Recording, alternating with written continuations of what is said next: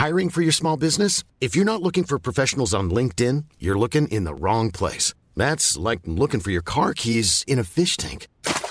LinkedIn helps you hire professionals you can't find anywhere else, even those who aren't actively searching for a new job but might be open to the perfect role. In a given month, over 70% of LinkedIn users don't even visit other leading job sites. So start looking in the right place. With LinkedIn, you can hire professionals like a professional. Post your free job on linkedin.com slash people today.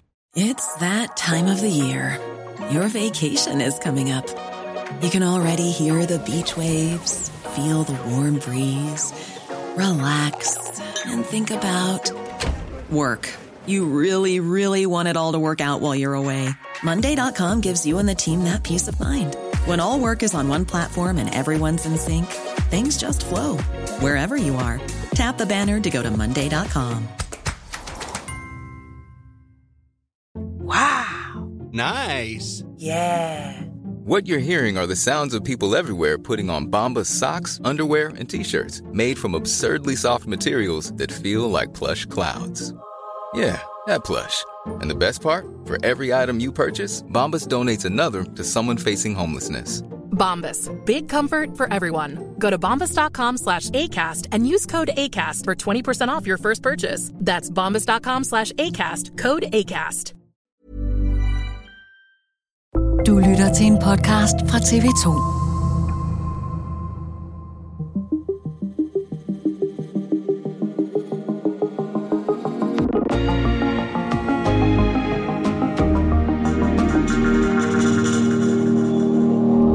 Gassen i rørledningerne er stoppet.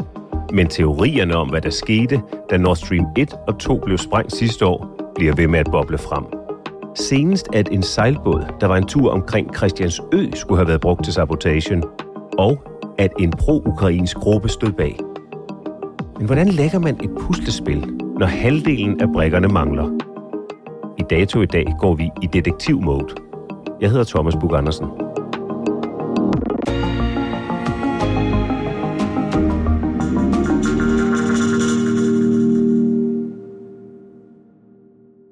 Hvor befinder du dig henne lige nu? Jeg sidder på kontoret her i Aalborg derhjemme, lige ved at indrette et uh, nyt kontor herinde, så det er sådan lidt, uh, lidt rodet lige nu. Men uh, ja, hjemme i uh, lejligheden i Aalborg. Manden i lejligheden i Aalborg er Oliver Alexander. Han er 28 år og egentlig uddannet inden for den finansielle sektor. Men han bruger op til 10 timer i døgnet på, på egen hånd, at analysere efterretninger og data. Her bruger han åbne kilder i jagten på sandheden om krigen i Ukraine. Den såkaldte OSINT-metode, Open Source Intelligence. Oliver Alexander, analytiker med ekspertise i det, der hedder åbne efterretninger, er med. Oliver Alexander har mere end 60.000 følgere på Twitter, og hans analyser er blevet citeret i store udenlandske medier som Washington Post, The Daily Telegraph, Der Spiegel og Reuters. Hvad er det, der fascinerer dig så meget ved, ved den historie om gasledningerne Nord Stream 1 og Nord Stream 2 i Østersøen? Det er jo et godt mysterie. Mange af de andre ting, jeg arbejder med inden for OSINT-verden, de bliver jo løst, eller sådan en, på en eller anden måde opklaret inden for i hvert fald et par uger eller et eller andet. Det her, det har jo så været et mysterie, der har været i gang i, ja, et halvt år nu, og man er som sådan ikke rigtig kommet meget nærmere på at finde et, øh, et svar, end man var dengang. Og det virker som om, hver gang der kommer ny information, så kommer der flere spørgsmål og flere spørgsmålstegn, og gør tingene, historien endnu mere mærkelig. Alexander, vi skal rundt om de, i hvert fald de tre store teorier om, hvem der stod bag sprængningerne af gasledningerne i Østersøen i september. Men før vi når dertil, hvad er det, hvad er det helt præcis, du laver? Hvor får du dine oplysninger fra? Jeg laver det her Open Source Intelligence, som er at bruge åbne kilder til at finde ud af ting og efterforske ting. Og med åbne kilder, så mener man selvfølgelig ting, som ikke kræver en sikkerhedsgodkendelse for finde frem til. Det er ting, i princippet alle kan finde. Der er måske nogle ting, der kræver et kreditkort for at kan finde, fordi du skal betale for blandt andet satellitfotos eller nogle af de her tracking software for f.eks. fly eller skib, hvis man vil gå længere tilbage og sådan nogle ting. Men der er ikke noget, der andet end måske finansielle ting, der stopper en hver anden person for at gå ind og finde de her ting. Der er ikke noget hemmeligt bag det. Der er ligesom ikke noget, du kan, man kan sige, komme på den forkerte side af loven med at dele. Hvad er din baggrund for at beskæftige dig med efterretningsanalyser? Det har været noget, jeg har lavet interesseret mig for i mange år, 6-7 år nu. Jeg har altid haft en uh, interesse for militær isenkram og historie og alle de her ting, og sådan mysterier, så det var ligesom, det startede som sådan et passionsprojekt, og det er det til del stadigvæk. Der er så kommet sådan, det blev lidt mere professionelt i løbet af tiden, men ja, det er sådan set passion for det. Og hvad er din professionelle uddannelsesmæssige baggrund for at lave den type analyser? Specifikt lige der har jeg faktisk ikke rigtig sådan noget. Det er inden for finansiel verden og sådan nogle ting, jeg er uddannet i. Lige præcis det her er der ikke sådan, det er sådan autodidakt, som det egentlig er for langt den største del af de folk, der faktisk laver det her. Så du er altså ikke som sådan professionel efterretningsanalytiker, men når vi har inviteret dig med her i dag, så er det fordi, du reflekterer grundigt og stringent over alle de data, som du finder om lækagen, eksplosionen i, øh, i Østersøen. Og lad os lige begynde med selve episoden i slutningen af september. Prøv lige at tage os med tilbage. Hvad er det, der sker? Det er den 26. september 2022. Klokken er 02.03, og der er der så et øh, trykfald i røret, Nord Stream 2-røret, cirka 30 km sydøst for Bornholm. Velkommen her til tirsdagens 19 nyheder, som vi lægger ud med mulig sabotage mod gasledningen Nord Stream 1 og Nord Stream 2, kun cirka 20 km fra Bornholm. Det er i området her, at hele tre lækager på gasledningerne er blevet opdaget. Der er sket et eller andet, der gør, at øh, trykket falder markant i det her ledning fra cirka øhm, 105 bar til det tryk, der er på ved den dybde, opdager man med Nord Stream. Derefter kan man så se, når at der begynder at sive bobler op fra havet i et stort område, nogle 100 meter i bredde. Og i dag offentliggjorde det danske forsvar de her billeder, der viser lækagernes omfang. Gasboblerne flyder her i en diameter på over 100 meter, og der er uro på overfladen i en diameter på 1 km, oplyser forsvaret. Præcis 17 timer senere, 1903, der sker der så yderligere to sprængninger cirka 40 km nordøst for Bornholm, hvor det så er de her Nord Stream 1-ledninger, der så er gået hul på, hvor samme situation sker. Der kommer bobler op fra, overfl- op fra havet, op på overfladen, og så er der ligesom et område på cirka en kilometer i diameter, de her steder, der er, ja, hvor der siver gas op fra de her ledninger. Senere den 29. finder man så et øh, fjerde punkt, der ligger tæt ved de to Nord Stream 1-ledninger, hvor der så er et yderligere hul på samme ledning i Nord Stream 2, som det første hul blev sprunget i.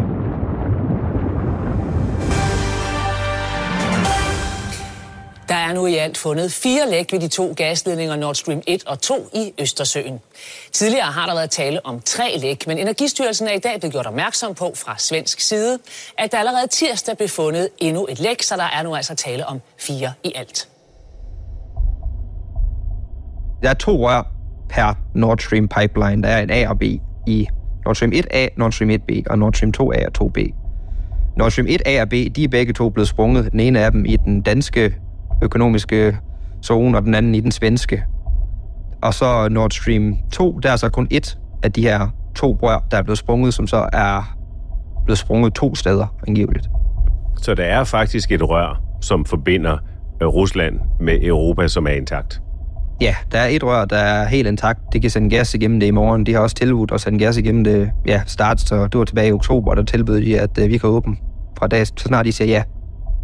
Så der er altså samlet set fire lækager, to på Nord Stream 1 og to på Nord Stream 2. Ved man med sikkerhed, at, det er for, at de er forårsaget af eksplosioner, eller kan det være lækager, der er, der er kommet anden vej?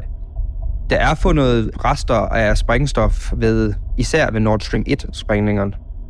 Øh, ved Nord Stream 2 er der ikke rigtig noget information, jeg har kunnet finde, der ligesom kan pege på det. De danske efterforskere har sagt, at de har fundet spor af sprængstof som et led i deres efterforskning af Nord Stream 1 og 2. Velkommen til nyhederne, hvor vi begynder med det pressemøde, myndighederne sidst på dagen holdt om sprængningerne på de to gasledninger Nord Stream 1 og 2. For mens gassen stadig strømmer op af Østersøen 20 km fra Bornholm, der trykket var højst omkring 9 millioner kubikmeter i timen, ja, så er myndighederne nu overbevist om, at der er tale om bevidste sprængninger. Sverige har fundet det på Nord Stream 1 op i deres farvand, eller i deres økonomisk eksklusive zone. Men der er ikke, jeg har ikke hørt, at der specifikt skulle være fundet sprængstofrester på Nord Stream 2-ledningen sydøst for Bornholm. Kun at det som en del af den større efterforskning er der blevet fundet spor af sprængstof. Og alt det, vi skal tale om nu, er jo så, hvem der står bag. De seneste opsigtsvækkende oplysninger med eksplosionen er, eksplosionerne er en artikel i øh, det tyske medie Die Zeit. Her bliver tysk politis efterforskning beskrevet. Hvad er det, tysk politi har fundet ud af? Der er en sejlbåd, der er blevet lejet i Rostock på et eller andet tidspunkt, cirka den 7. tror jeg, der er fundet frem til nu, 7. september, af seks personer, øhm, der er blevet lejet igennem et polsk firma, der er ejet af to ukrainer angiveligt. De er så sejlet til en anden tysk by samme dag, tror jeg, men er lidt usikker på tidspunkterne. Der er ikke rigtig nogen, der helt ved, hvornår det er sket, i hvert fald ikke offentligt. Og det er så skulle være enten dagen efter eller samme dag, altså, altså den her anden tysk havneby, hvor de så er blevet set igen. Og så derefter er de så forsvundet op mod Bornholm, hvor man så derefter så har set et eller andet, eller set den her båd mellem den 16. til den 18. september. Det er så der, hvor politiet har været op og prøve at finde billeder fra folk op på Christiansø og spurgt personer der om de har set den her båd på det her tidspunkt. Den mystiske sag om sabotage og eksplosioner på Nord Stream gasledningerne ud for Bornholm sidste år har det seneste døgn taget en markant drejning, og den lille danske ø Christiansø er nu i både myndighedernes og internationale mediers søgelys. Den er så på et eller andet tidspunkt kommet tilbage til Rostock, og så måske også den her anden havn.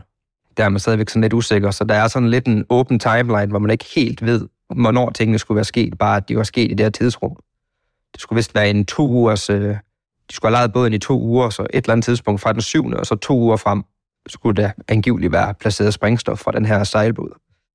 Hvad er det, tysk politi bygger det på, at sprængningerne skulle være iværksat fra den båd? Det skulle angiveligt være fundet sprængstofrester på den her båd, da de undersøgte den cirka den 18. januar. Det er jo så, man kan sige, fire måneder efter, den skulle være lejet, så det er også sådan lidt underligt at øh, de får det tilbage til lige præcis den her udlejning i september. Og så skulle der også være noget med, at øh, måden det her udlejning var blevet betalt på, skulle kunne spores tilbage til nogle ukrainske ejere af et polsk firma. Der skulle angiveligt være brugt falske pas, og et af dem skulle være et bulgarsk pas. Så der er sådan nogle små detaljer, men der er rigtig mange huller i det, der ligesom er kommet ud i medierne. Det er svært at tegne et helt billede ud fra den information, vi har, fordi der er ret mange huller i, hvordan det lige skulle være foregået. Og hvad ved du om den sejlbåd? Altså, hvem var ombord? Man ved ikke sådan specielt meget. Øh, det skulle vist være bekræftet, ifølge de tyske medier fra politiet, at øh, der var seks personer involveret i den her udlejning af den her båd. Øhm, mere end det ved man egentlig ikke rigtig med sikkerhed. Og så ved vi, at det var en båd, der hedder Andromeda, som er sådan en Bavaria Cruiser 50, som er en 50-fods sejlbåd. Det er cirka 15,5 meter lang. Det er sådan egentlig det, vi ved om det. Hvad er det, man mener, der er sket med den her sejlbåd?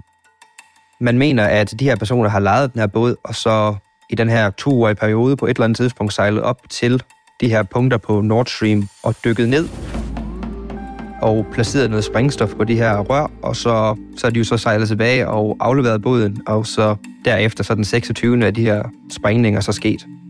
Og hvor meget af det er bekræftet af tysk politi? Så vidt som jeg ved, så er det eneste, der sådan set er bekræftet, at de har efterforsket den her båd. Der har vist muligvis været fundet spor af sprængstof på den, og så at der er seks personer, der har lejet den. Og så har den været i Christiansø, og så de to tyske havne. De site skriver også, at der er efterretninger om, at den her gruppe er en pro-ukrainsk gruppe. Hvad har det at gøre med sejlbåden? Fordi at den skulle være lejet igennem et polsk firma, der er ejet af to ukrainere. Mere end det har man egentlig ikke fået at vide offentligt. Det er ligesom det, der er kommet frem, der binder det til Ukraine. Man kan se, at dem, der ligesom har betalt for den her udlejning til de her seks mennesker, skulle angiveligt have været et polsk firma, der har to ukrainske ejere. Jeg tror ikke offentligt, der er noget, der ligesom kan bevise, at de her personer, der er involveret, de er tilknytning til Ukraine, fordi at, som sagt, man ved ikke, hvem de er. Man ved bare, at der er blevet brugt nogle falske pas, blandt andet et falsk bulgarsk pas. Udover det, så ved man faktisk ikke specielt meget. Og den øh, artikel i Decide, den kommer så cirka samtidig med, kommer lidt smule efter en opsigtsvækkende historie i New York Times. I den artikel, der hævder anonyme amerikanske embedsfolk at være i besiddelse af efterretninger, der indikerer, at det er en pro-ukrainsk gruppe, der står bag. Hvor veldokumenteret er den historie? Den føler jeg ikke er specielt veldokumenteret, fordi at man kan sige, at i den New York Times-artikel, der de her anonyme kilder, de har snakket med, de siger også, at øh, de har noget information, at det muligvis kunne være en pro-ukrainsk gruppe, men de er ikke sikre, de ved ikke rigtig helt, hvor godt det her intelligence, de har fået, det er, om de skal stole på det. Det kunne også godt være en pro-russisk, så det er mere sådan en usikkerhed blandt det, end det egentlig er. Peger præcis på pro-ukrainsk gruppe. Det er mere, at de kan i hvert fald ikke øh, sige, at det ikke var en pro-ukrainsk gruppe. Og hvad skulle angiveligt være sabotørernes relation til Ukraine? Som sådan skulle det bare være ja, en pro-ukrainsk gruppe, men man ved egentlig ikke, om det er ukrainere eller det er folk fra andre lande, der bare har pro-ukrainske tendenser. Det er der ikke rigtig kommet frem. Som sagt, der er ikke ret meget, man faktisk ved. Så hvad taler for, at det er sandt, at det faktisk er tilfældet, at det er en pro-ukrainsk gruppe, der står bag sabotagen? Der er jo nogle detaljer i den her historie, der kan verificeres. Blandt andet det med, at båden den er ved at blive efterforsket af politiet. Der var, eller ifølge politiet i hvert fald, er der blevet fundet sprængstofrester på den her båd. Båden har været i området på det her tidspunkt. Jeg vil også regne med, at den angiveligt er blevet lejet af et øh, polsk firma, som har rødder, eller har ejer, der er ukrainske, siden den information er kommet frem. Så de her ting kan måske pege i retning af det, så er der selvfølgelig så nogle andre ting, der peger lidt imod, at det her det skulle være sådan, som de siger, det er. Ja, og hvad er det, der peger imod? Der er jo blandt andet sådan nogle ting, som at det virker som en specielt svær måde at gøre det på, hvis nu man havde valgt at gøre det her. Man vælger at tage en 50-fod sejlbåd, der er ikke et specielt stabilt øh, fartøj. Der er stadig ikke rigtig nogen, der kan helt finde ud af, hvor meget sprængstof, der er brugt, men hvis det er den høje ende, så skal man lige pludselig have rigtig, rigtig meget sprængstof med ombord på den her sejlbåd. Årlovskaptajn Johannes Riber med speciale i operationer til søs. Han vil gerne skyde en teori ned. Det her med bare at sejle ud med en løsbåd, og så springe det her i luften, og så den der gør det tre gange, det lyder ikke særlig sandsynligt i mine ører. Så er der en masse forskellige ting med hensyn til det dykkerudstyr, der skal være med. Der er jo også sprængninger, der har været, at det er 80 meter dybt. Det er dybere end øh, ankeret på den her båd, så de ville ikke kunne lægge for anker, så de skulle ligesom prøve at holde den her båd stabil, mens de her mennesker, de var i vandet. Jeg tror godt, båden kan være involveret, men jeg har svært ved at tro, at den ligesom kunne være det eneste del, der ligesom er involveret. Lad os prøve at kigge på den anden teori, den anden mulighed, nemlig at det er amerikanerne, der står bag. Den teori får for alvor vind i sejlene, da den kendte amerikanske journalist Seymour Hersh citerer en anonym amerikansk kilde. At USA og Norge stod bag. Det afviser USA og Norge, og statsminister Mette Frederiksen advarede efter historien mod konspirationer i enhver sammenhæng. Hvad er det, teorien om, at det er amerikanerne, der står bag, går ud på?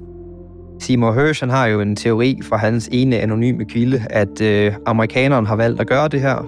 Det har så valgt at gøre det så tophemmeligt som muligt, hvor at der er ingen i det amerikanske Congress, ingen i den amerikanske efterretningstjeneste, der rigtig må vide noget om det her, så Biden har derfor valgt at tage kontakt til Norge og der har man så lavet et samarbejde med Norge om, at øh, man skulle bruge et af deres Alta-klasse mine, tror jeg, skib til at plante sprængstof under den her Baltops-øvelse ud for Bornholm i juni, og så derefter så um, bruge et norsk P-8 Poseidon-fly til at smide sådan en sonarbui ned, for så at springe det her sprængstof nogle måneder senere. Og hvad skulle være amerikanernes motivation for at forårsage en lækage? Ifølge Hirsch, så var det jo fordi, at de ville stoppe Nord Stream 2. Man kan så sige, at Nord Stream 2 har aldrig været åbnet. Det har krævet godkendelse fra den tyske regering, for at den nogensinde kunne åbne. Tyskland har flere gange sagt, at det vil aldrig komme til at ske. Der har egentlig ikke været så meget motivation for at springe Nord Stream 2. Så det er noget af det, der taler imod teorien om, at det var amerikanerne, der skulle stå bag. Hvad taler for, at der faktisk kunne være noget om den teori? Der er jo måske nogle indikationer om, at USA måske godt kunne være involveret, men jeg føler ikke rigtigt, at som sådan er noget, der taler for Seymour Hersh's teori overhovedet, fordi at alt, hvad der kan bekræftes af den teori, det er ligesom blevet afkræftet. Amerikanerne, de har jo muligheden, de har teknologien, de har ligesom, man kan på en eller anden måde godt kalde det kontrol over den del af det baltiske hav der omkring Bornholm. Så på den måde kunne det jo godt give mening, at de kunne være involveret. Men den teori er blev skudt ned øh, fra mange sider. DR gik så gar ud og beklagede, at de havde citeret Seymour Hersh-historien. Øh, Hvad taler imod, at det skulle være tilfældet, at amerikanerne har forårsaget vacation?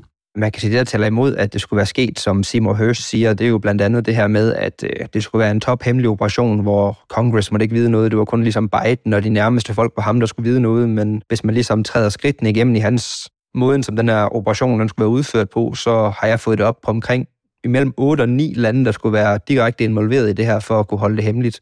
Det virker jo blandt andet som mange lande, når man ikke engang vil have sin egen regering med i det. så kan man så sige, så er der mange af de her specifikke detaljer, han taler om, der kan afkræftes. Blandt andet sådan noget som, at han siger, at et norsk øh, P-8-fly på en rutineflyvning smed den her sonarbuie. Der er ikke noget rutine over, at et norsk P-8-fly skulle flyve over Bornholm. De holder til langt op i Norge over Nordsø. Det ville være meget unormalt, hvis de skulle være derhen. Havde man så ikke haft Danmark og Sverige direkte involveret, som man siger, at de ikke rigtig var, så skulle du være fløjet igennem hele Sverige for at nå ned, uden de ligesom skulle have opdaget det. Så der er der nogle store huller, så er der også noget med hensyn til de her skibe, han påstår, der er blevet brugt. Han står meget fast ved den Alta-klasse. Jeg har selv haft kontakt med ham og prøvet at spørge, kunne det være de andre skibe, hvor han står fast med, nej, det er en Alta-klasse. Der var ikke nogen Alta-klasse i nærheden af Bornholm på det tidspunkt. De var alle sammen oppe i Norge. Så er det, Oliver Alexander, teorien om, at det er russerne, der står bag. Den tidligere chef for den tyske efterretningstjeneste, Gerhard Schindler, har blandt andet været ude at sige til tyske medier, at det er kun Rusland, der kan stå bag aktionen. Hvad tænker du om den teori? Rusland, de har jo motivet for det, kan man sige. Det er der mange, der påstår, de ikke har. Men Nord Stream 1, det var lukket ned på tidspunktet af eksplosionerne. Det var faktisk det var jo dem, der lukkede ned. De sagde, at øh, de ikke kunne blive ved med at transportere gas på grund af sanktionerne, så det var lukket for Nord Stream 1, medmindre de hævede sanktionerne. Og det var der jo ikke nogen, der gjorde. Så havde de så et problem med, at der er nogle kontrakter, de har skrevet under med hensyn til at levere gas til Tyskland. Der kunne være nogle problemer med, at de ligesom ikke leverer det her gas, som de har lovet.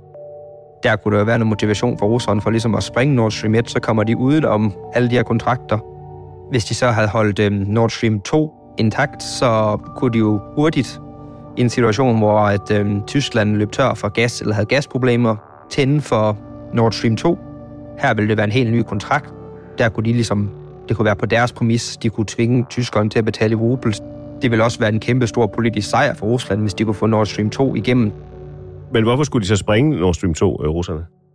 Der var jo så også kun et af de to rør, der blev sprunget. Det andet, det er jo stadigvæk intakt, og en uge efter sprængningen, der var Putin jo også ude og sige, at øh, hvis Tyskland de gerne vil øh, ligesom godkende det her Nord Stream 2 og skrive under på alle de her dokumenter, som de altid har valgt ikke at gøre, så vil de klar til at sende gas, fuld mængde gas igennem det her ene rør Nord Stream 2, så snart Tyskland de lige skriver under på det her.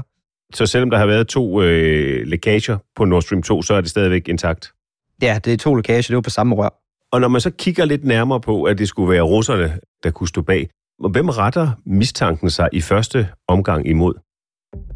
Der skulle jo være set en ubåd øh, i området på det tidspunkt. Hvis man kigger på den 22. september inden sprængningerne, der er der et svensk krigsskib, der lige pludselig stikker af med fuld fart fra Sverige af, og så jagter et eller andet, ser det ud til, hen mod Kaliningrad, og så ligesom vender tilbage derfra. Så der kunne det jo godt virke til, at svenskerne har opsnappet en ubåd af en eller anden art, og så ligesom jagter den tilbage til den her russiske havn. Inden den 26. der omkring den 25. der har været en øhm, amerikansk helikopter, som de bruger til ligesom at finde ubåde, der har været rundt omkring Kaliningrad, og man kan se, at den har været ved at prøve at lede efter en ubåd. Tidligere, helt tilbage den 6. september, der har også været en amerikansk helikopter, der har været ved at lede efter en ubåd cirka 100 km væk fra sprængningerne. Så der er noget, der tyder på, at der har været en ikke-NATO-ubåd et eller andet sted i det område i den periode. Og hvad bygger du det på? Det bliver så bygget på, at der er alle de her åbne kilder og data, der viser, at øh, både amerikanske og svenske fly og skibe har været ved at jagte en ubåd i det her område i størstedelen af september måned. Så øh, Oliver Alexander, hvis vi skal opsummere, i din vurdering, hvor langt er vi fra at være tilstrækkeligt kloge til, at vi kan sige noget definitivt om, hvem der bærer ansvaret, hvem der står bag? Jeg tror, det tager lang tid. Jeg tror ikke, der kommer noget frem offentligt, før den her krig er slut. Fordi som det er lige nu, tror jeg ikke, det er i nogens bedste interesse ligesom at pege fingeren på, hvem der er skyld i det. Peger man fingeren på Rusland, så giver man lige pludselig dem noget mere pondus, hvor at internationalt lige nu er Rusland set lidt som sådan en kloneshow. Er det en pro-ukrainsk gruppe, der gør det, der er det jo heller ikke i vestens bedste interesse ligesom at komme frem og sige det, fordi at det vil have en stor indflydelse på ligesom at kan skade forholdet med Ukraine her under krigen, og at man kan sige, at det er Vesten, der står bag det, så tror jeg heller ikke rigtigt, at de lige vil komme frem og sige det lige nu. Så jeg tror ikke, før krigen er slut, tror jeg ikke, vi får en officiel melding om, hvem der er står bag. Tak for dine øh, mange timer foran øh, computeren og med øh, åbne kilder. Tak for din øh, analyse af resultaterne, og tak for din fortælling her, Oliver Alexander. Tak for at være med. Dagens episode er tilrettelagt af Joachim Saxtorp og Emil Laversen. Pauli Galsgaard og Ida Skovsgaard stod for lyddesign. Redaktør Astrid Louise Jensen. Jeg hedder Thomas Bug Andersen. Og du kan finde mange flere afsnit af Dato i vores arkiv, der hvor du finder dine podcasts. På genhør.